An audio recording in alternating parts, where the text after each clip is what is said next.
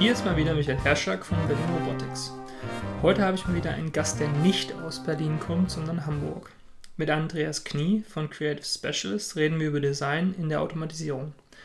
Wir sprechen unter anderem über die Treiber von Designentscheidungen, den Reaktionen von Mitarbeitern, wenn deren Autonomie verloren geht, dem Anstieg der Qualität von Design im Bereich Automation, woher das kommt und welchen Einfluss Star Wars im Service und der Industrierobotik von heute hat. Äh, letzteres äh, ist ein sehr cooles Thema, das ich so auch nicht kannte. Viel Spaß. Willkommen zum 17. Berlin Robotics Podcast. Heute mal aus der Perspektive des Industriedesigns. Dazu eingeladen habe ich mir Andreas Knie aus Hamburg. Andreas ist ein Industriedesigner bei Creative Specialist. Creative Specialist ist ein Netzwerk aus freiberuflichen Beratern, Designern, Ingenieuren und Partnern. Aber da kannst du jetzt auch gerne selber was dazu sagen. Was macht ihr denn genau bei Creative Specialists und wie arbeitet ihr? Ja, also wir sind ein Kernteam aus drei Leuten. Und das sind, äh, bin ich einmal als Industriedesigner, dann ist Maike als Industriedesignerin dabei und dann haben wir David als Studioingenieur. Studioingenieur ist jemand, der zum Beispiel in der Autoindustrie aus äh, Ideen des Designs oder aus irgendwelchen Vorentwicklungsprojekten Serien, Fahrzeuge und die Konstruktion dafür schafft.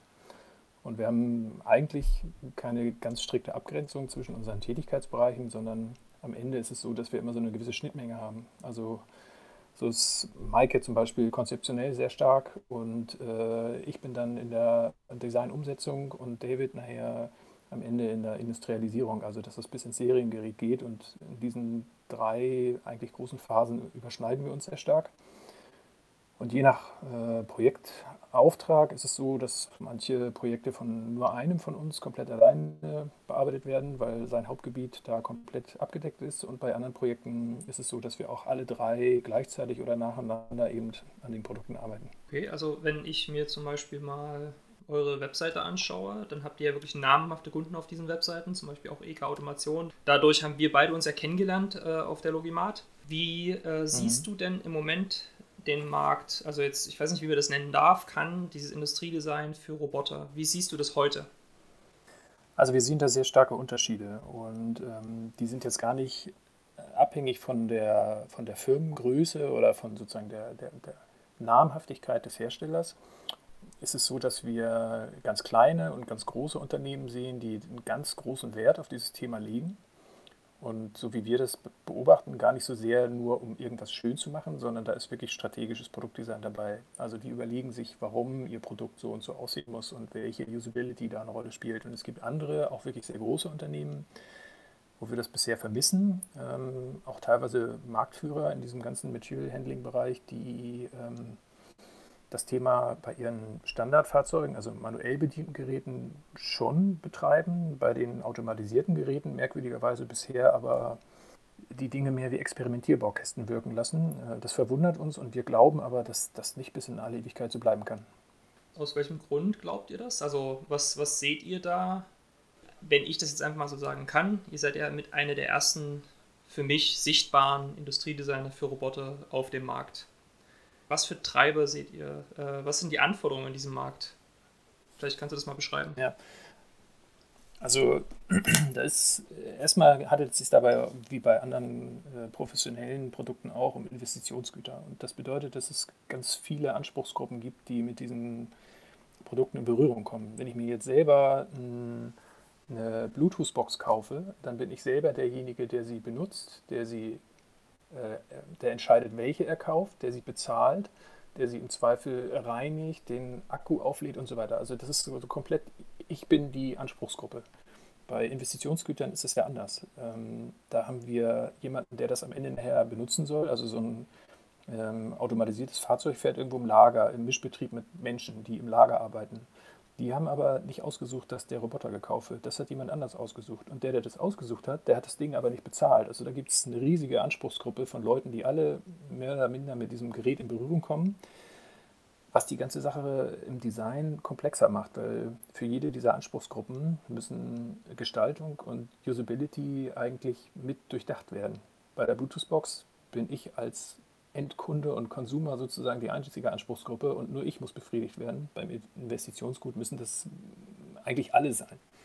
Und ähm, Da kommen dann, du fragtest ja nach Treibern oder äh, welche Trends es da gibt. Wir sehen eigentlich das so, dass die Treiber jetzt gar nicht so sehr bestimmte Personen sind oder ähm, irgendwelche Firmen, sondern es gibt Treiber, die aus dem psychologischen und soziologischen Bereich kommen. Und ähm, zunächst ist es so, früher hatte man Werkzeuge oder Fahrzeuge oder einen Stapler oder irgendwas. Das hat man mehr oder minder noch mit den Händen und den Füßen und Augen und so weiter bedient. Und jetzt kommen da so automatische Kollegen. Die haben vielleicht zwei meiner Lieblingskollegen schon ersetzt. Die sind jetzt nicht mehr in der Firma. Das heißt, ich habe erstmal schon, was, was meine eigene Arbeitskraft in einem Unternehmen angeht, spüre ich vielleicht, wenn ich da arbeite, eine Bedrohung, äh, dass ich oder andere meiner Kollegen irgendwann von Automaten ersetzt werden. Dann ist es so, dass die ähm, Geräte natürlich auch immer ein Werkzeug bleiben müssen. Also das ist jetzt so ein psychologischer Aspekt. Ähm, wenn sich jemand, der in diesem Lager arbeitet, irgendwann so fühlt, dass nicht mehr er die Maschine bedient, sondern er von der Maschine bedient wird, also seine Autonomie gegenüber diesem Werkzeug verliert, dann führt es dazu, dass die Leute nicht nur diese Lösung ablehnen, sondern teilweise eben auch sabotieren. Also da gab's, gibt es so Rückschlüsse eben auch in der Geschichte, dass zur Zeit der industriellen Revolution damals in, in England die Leute angefangen haben, die Maschinen in den Fabriken zu zerstören und die, die, die Fabriken kaputt zu machen, weil sie eben in dieser Industrialisierung ähm, eine Bedrohung gesehen haben, weil sie nicht mehr mit ihrer eigenen Kraft äh, das Werkstück oder das Möbel oder was auch immer hergestellt werden sollte, produziert haben, sondern ihnen auf einmal ihre Autonomie in der Arbeit weggenommen wurde. Und all diese Sachen spielen unserer Meinung nach eine Rolle, ähm, weswegen wir das Design so bearbeiten, wie wir es tun, nämlich dass wir versuchen, diese Geräte erstmal, soweit es geht, begreifbar zu machen. Also das heißt, ähm, da ist nicht allzu viel dran, was man nicht versteht, also nicht 85 verschiedene Schalter, mit denen man nichts anfangen kann. Oder zum Beispiel müssen wir darauf achten, dass diese Geräte allein von ihrem optischen Erscheinungsbild keine Bedrohung ausstrahlen. Also wenn ich mir jetzt vorstelle, ich bin jetzt in so einem Lager und da fahren jetzt 20 von diesen Dingern rum und die gucken alle äh, wie der finstere Belzebub, dann kriegt man es damit Angst zu tun weil die sich ja auch irgendwie autonom bewegen und vielleicht sogar eigene Entscheidungen treffen. Und ein bisschen ist das so dieses Gefühl, was man, ich weiß nicht, wer von äh, uns allen den Film gesehen hat, aber Odyssey 2001, da gibt es diesen Computer in diesem Raumschiff, der irgendwann anfängt, sein Eigenleben zu entwickeln. Und so befremdlich man den Film finden kann, so ist aber doch dieses Thema dass man das Gefühl hat, irgendwann von dieser Maschine beherrscht zu werden, so eine Urangst, die wir hier nicht aufkommen lassen dürfen. Und all diese Themen spielen eben eine ganz große Rolle und sind für uns Treiber, warum Produktdesign an diesen Geräten so betrieben wird, wie wir es gerade machen. Hm. Also, weil jetzt Odyssey 2000, äh, jetzt, wie hieß der Film? Odyssey 2000? Odyssey im Weltraum oder Odyssey 2001, also, also ich will mich jetzt nicht festlegen, die Cineasten werden es genau wissen. Ja, es gibt, äh, es gibt äh, aus Toronto ähm, quasi eine kleine Community, oder jetzt mittlerweile größer, die sich halt über äh, Artificial Intelligence äh, Themen, die, die sich darum kümmert. Und die haben genau das Auge davon als Logo genommen. So, du konntest dir also zu dem Zeitpunkt ähm, T-Shirts von denen schicken lassen. Und ich habe ich hab so eins. Und das ist schwarz ja. mit einem roten Auge. Also ich habe mich unter, unterhalten mit denen, genau aus dem Grund, habe gemeint, das ist aber ganz schön bedrohlich, was ihr da macht. Und da, ja. und da meinten die so, äh, aber das ist doch genau aus dem Film, das ist doch eigentlich äh, super. Und ich sage so, ja, das ist nur mein Empfinden. Äh, aber mal zurück zur EK. Ähm, du hast es gerade gesagt, es ist ein Innovations-, äh, ein Investmentgut und äh, es soll ja eigentlich was optimieren. So äh, in, in, in, diesem, in diesem Schritt ist ja eigentlich gar nicht der Aspekt Mensch drin, sondern eben wir wollen kostengünstiger werden. Warum ist denn EK Automation auf euch zugekommen, um genau das zu verhindern? Also warum ist EK-Automation einen Schritt weiter gegangen als vielleicht viele anderen, die jetzt ähm, äh, äh also äh, AGVs oder FTS herstellen? Ja, also das ist wie in allen anderen Unternehmen auch, ähm, wenn die Geschäftsleitung oder der Vorstand oder wer auch immer ein Interesse an diesem Thema hat und das Gefühl hat, ähm, das sind nur dann wirklich professionelle Produkte, wenn sie auch wie ein professionelles Produkt aussehen, dann kümmert sich äh, so ein Unternehmen eben darum, diese Geräte de dementsprechend gestalten zu lassen. Und ähm, es gibt andere Unternehmen, da ist dieses da wird es anders gesehen oder da hat man da kein Interesse dran oder sieht keinen Vorteil drin, die machen das dann eben nicht. Prinzipiell ist es nach unserer Auffassung so, ähm, wir gehen ja jetzt nicht ran und sorgen dafür, dass das Gerät irgendwie schön ist. Ähm, das ist manchmal so ein bisschen so ein Trugschluss, äh, dass die Leute immer denken, wir machen irgendwie so ein paar Ecken rund und dann hier noch ein bisschen feilen und da ein bisschen schleifen, ist das irgendwie schön. Also wir diskutieren am Anfang erstmal sehr viel über Designstrategie, was muss eigentlich passieren, äh, welche Designsprache oder Formensprache führt zu welchem Ergebnis und so weiter. Da sieht man von den Geräten erstmal noch gar nichts, sondern da redet man eigentlich sehr abstrakt erstmal über bestimmte Dinge. Und dann geht es immer weiter ins Detail, auch über Usability. Also wie können die Leute, die tatsächlich mit dem Gerät, auch wenn es 90 Prozent der Zeit vielleicht automatisch funktioniert, ähm, aber trotzdem damit umgehen. Also wo finden die eben doch nochmal den wichtigen Schalter oder wie kann Service funktionieren oder welche Signale muss das Gerät an Leute im Mischbetrieb aussenden. Und so geht es halt ähm, immer tiefer ins Detail, bis nachher am Ende aus all diesen Ansprüchen eigentlich erst das Design entsteht.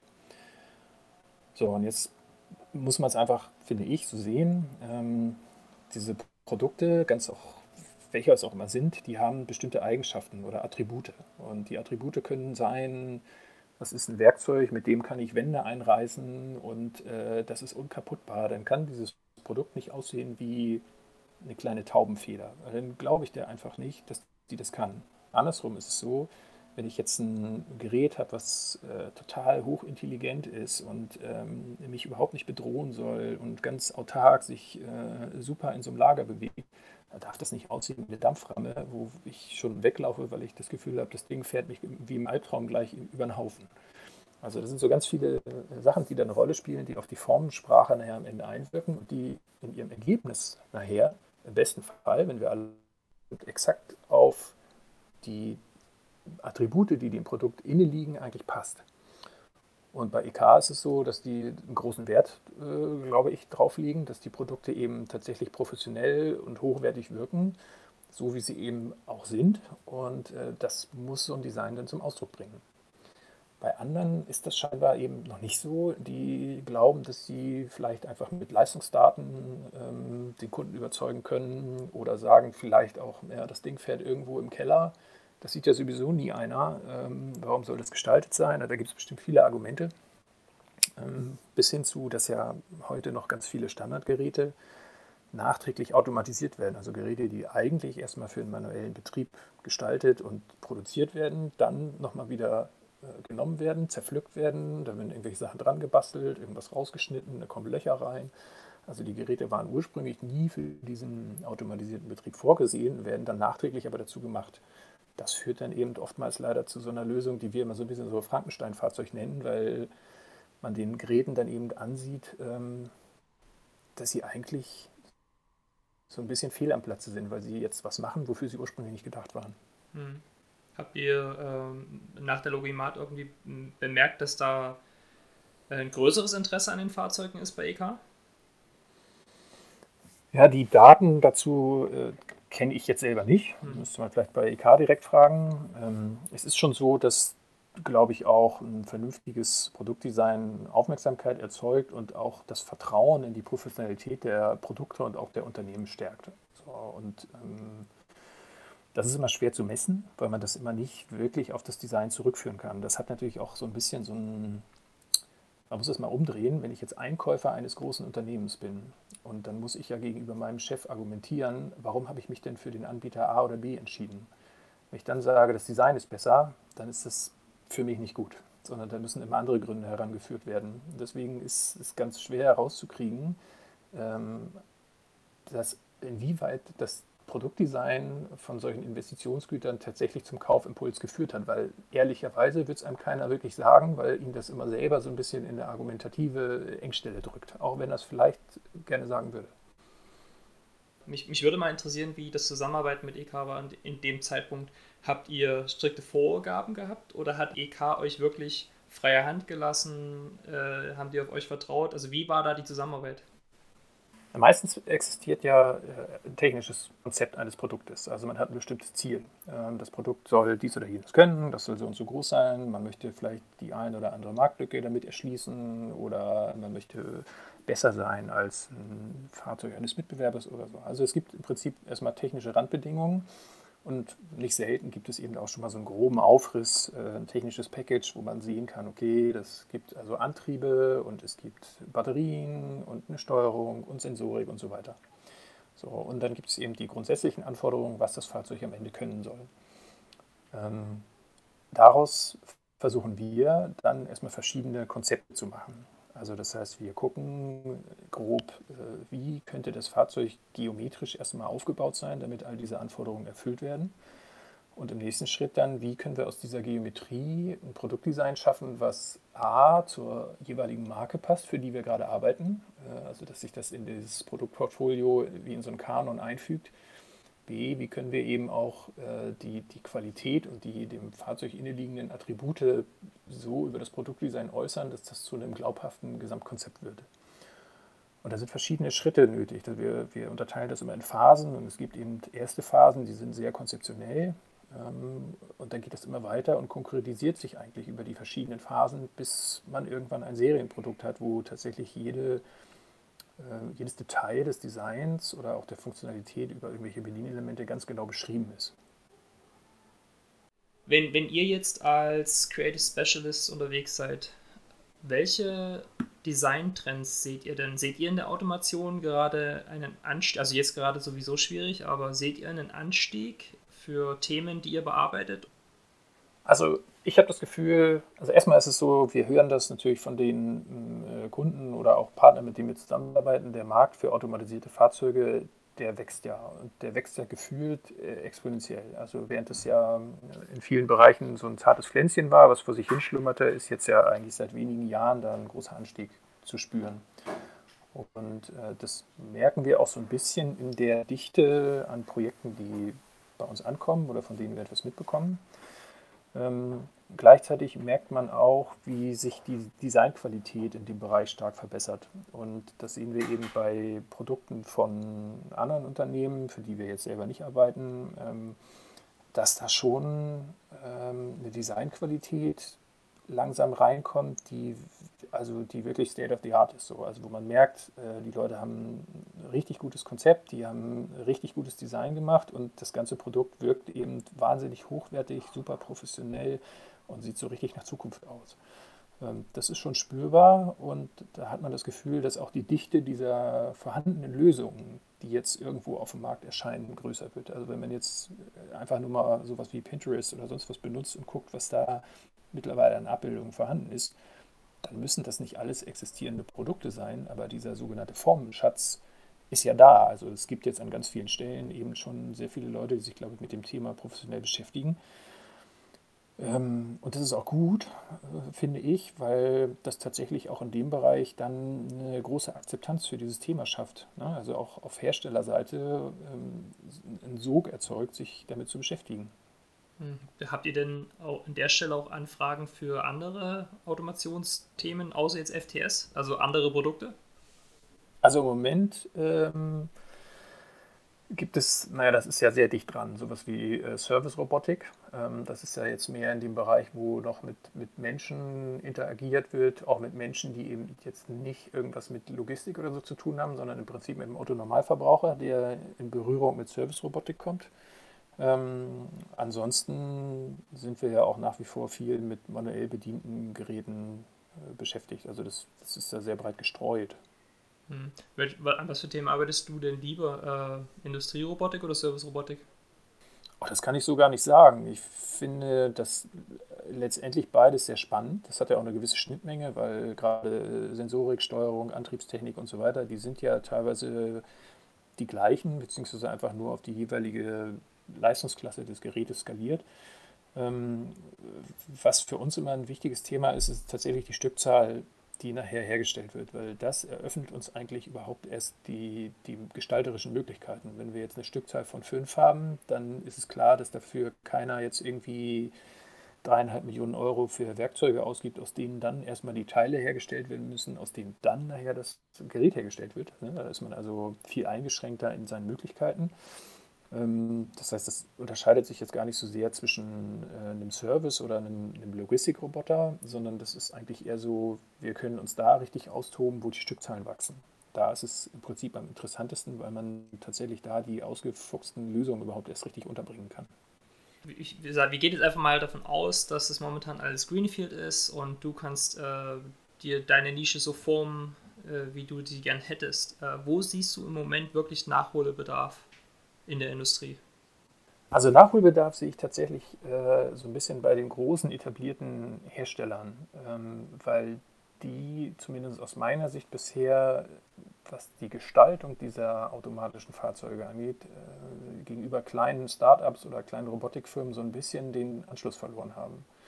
Und ähm, das mögen die vielleicht momentan durch Leistungsdaten oder durch ein hervorragendes Service-Netz oder was auch immer kompensieren können. Also aber letztendlich ist es so, das Auge ist auch sicherlich damit und ich glaube, dass die wirklich gut gestalteten Geräte ähm, eine andere Aufmerksamkeit erzeugen und auch ein anderes Vertrauen in die Funktionalität dieser Geräte wecken. Und da glaube ich, dass die dass einige der großen etablierten Hersteller da in den kommenden Jahren aufholen müssen. Kannst du da mal ein paar Beispiele nennen? Ja, wenn man auf der letzten Logimatti, die 2019 war, äh, rumgelaufen ist, dann hat man ja gesehen, dass es da ganz viele kleine und mittlere Unternehmen gibt, also von Grey Orange, Six River, auch IK oder ähm, also eigentlich weltweit Unternehmen, die kleine Service- oder Transportroboter herstellen, die rein optisch erstmal sehr professionell wirken. Und demgegenüber gibt es eben diese großen Flurförderzeughersteller, wie sie auch alle heißen, Stilllinde, Toyota, Jungheinrich und so weiter, äh, da hat man sowieso ja nicht momentan diese kleinen Service-Roboter oder Transportroboter gesehen, sondern eher die großen Fahrzeuge. Ähm, bei denen wirkt das aber momentan alles noch so, dass eben die äh, manuell bedienten Standardfahrzeuge nachträglich automatisiert werden. Und das sieht man den Geräten auch an. Teilweise machen das die Hersteller selber, teilweise arbeiten die vielleicht mit äh, Zulieferern zusammen, die das nachträglich machen.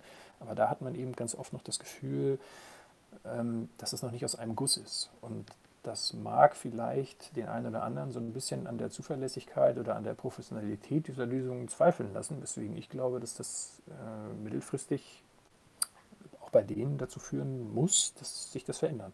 Hm, also ich hatte, ich persönlich glaube, also ich persönlich glaube, dass ähm, von einem Fahrzeug, das vorher bedient wurde, zu einem Fahrzeug, das dann eventuell äh, autonom fährt, äh, in kleinen Schritten iteriert werden muss.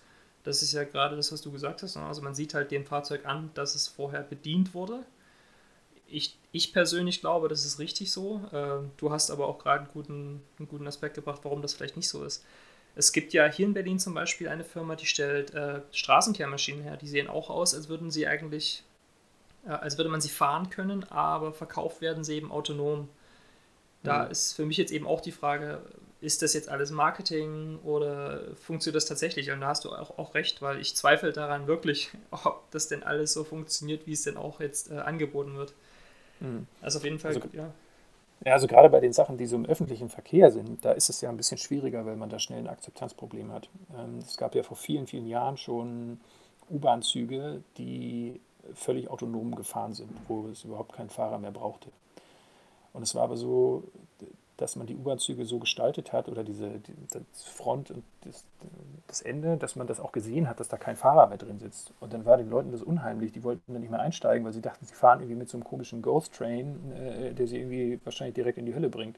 ähm, das, und, und das ist vielleicht bei so einer Straßenkehrmaschine auch so ein bisschen so, dass man jetzt erstmal so einen behutsamen Übergang braucht um die Leute an diese Automatisierung zu gewöhnen. Also ähm, man kennt das ja selber so ein bisschen, man fährt auf der Autobahn und überholt jemanden und das ist ein Auto aus England und man erschreckt sich, weil da auf der Seite, wo normalerweise das Lenkrad ist, keiner sitzt.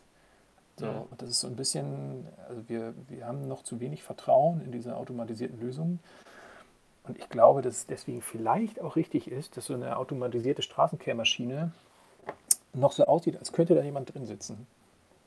Okay, dann, dann habe also, ich das falsch verstanden gehabt, ja. Also, ähm, ja. Das heißt, verfolgst du denn auch diese, diesen Trend hin zu Ess, also äh, Essen bringen Robotern oder äh, Paket bringen Robotern, die auf ähm, quasi Gehwegen fahren und uns das Essen bringen oder die Post? Also tatsächlich hatten wir, ich äh, sitze ja hier in Hamburg-Eimsbüttel und in Eimsbüttel, äh, das scheint, wir scheinen irgendwie so eine Art Versuchslabor für viele Dinge zu sein. Äh, unter anderem eben auch sind hier diese kleinen Starship-Roboter äh, ah. rumgefahren. Und die sind ja immer noch begleitet, also da geht immer jemand hinterher und passt auf, dass der kleine Roboter äh, keinen Blödsinn macht oder dass niemand dem Roboter irgendwas tut.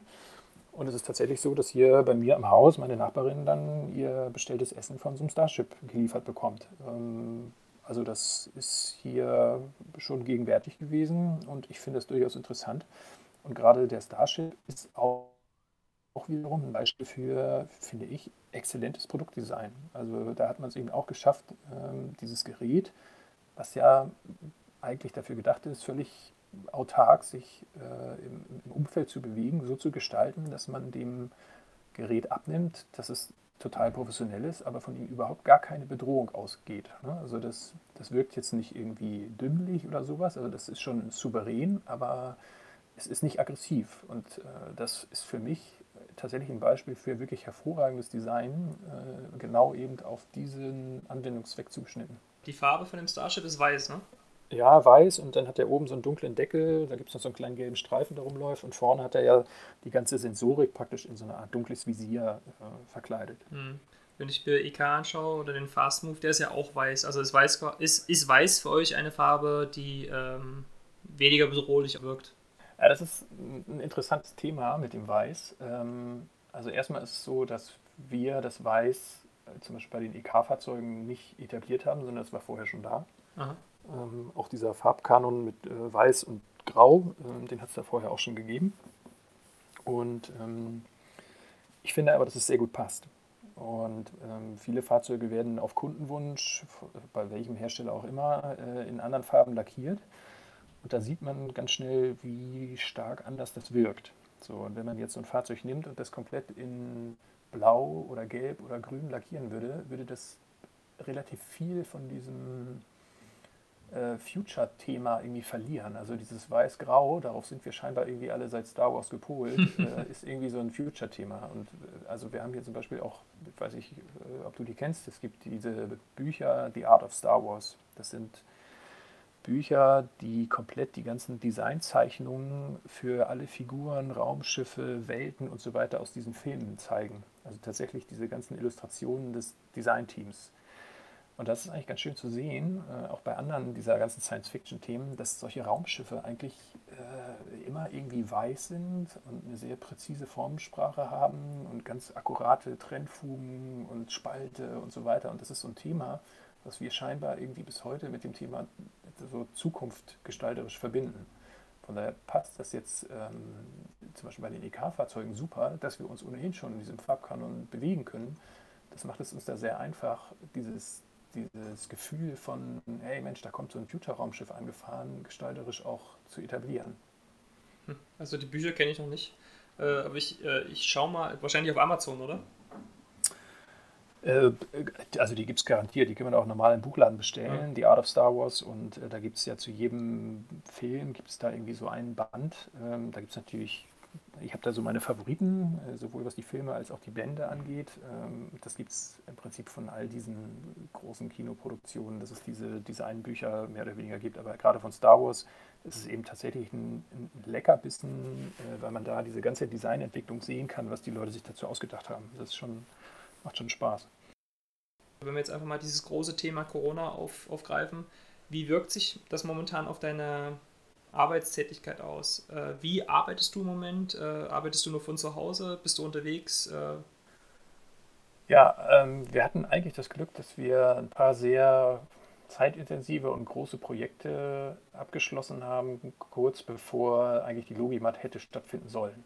Und damit im Prinzip auch kurz bevor eigentlich alle Einschränkungen jetzt so richtig hier auf uns niederprasseln.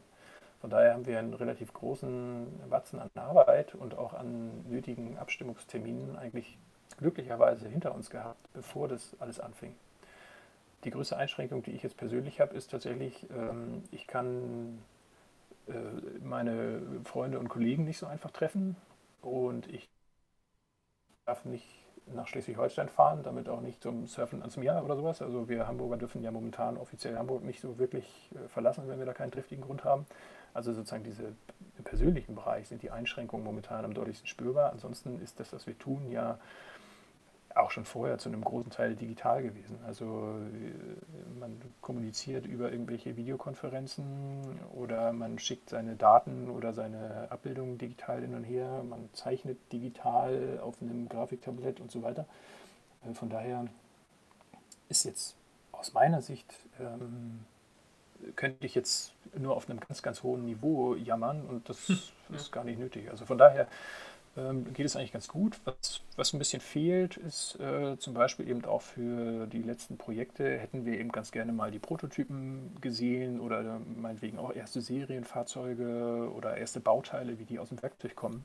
Ähm, das fehlt ein bisschen, weil wir uns momentan eben da nicht treffen können mit äh, Kollegen und Kunden. Ähm, aber ich denke, es wird sich irgendwann wieder einrichten lassen. Hm. Habt ihr im Moment jetzt äh, also Aufträge im deutschen Raum oder seid ihr jetzt wirklich äh, noch international äh, erreichbar? Naja, erreichbar äh, äh, sind wir ja im Prinzip für, für jeden. Ja. Äh, also es, es, darf uns jeder eine E-Mail schreiben. ähm, äh, ansonsten ist es so, dass wir momentan tatsächlich jetzt hier im, im deutschen oder norddeutschen Raum viel gemacht haben.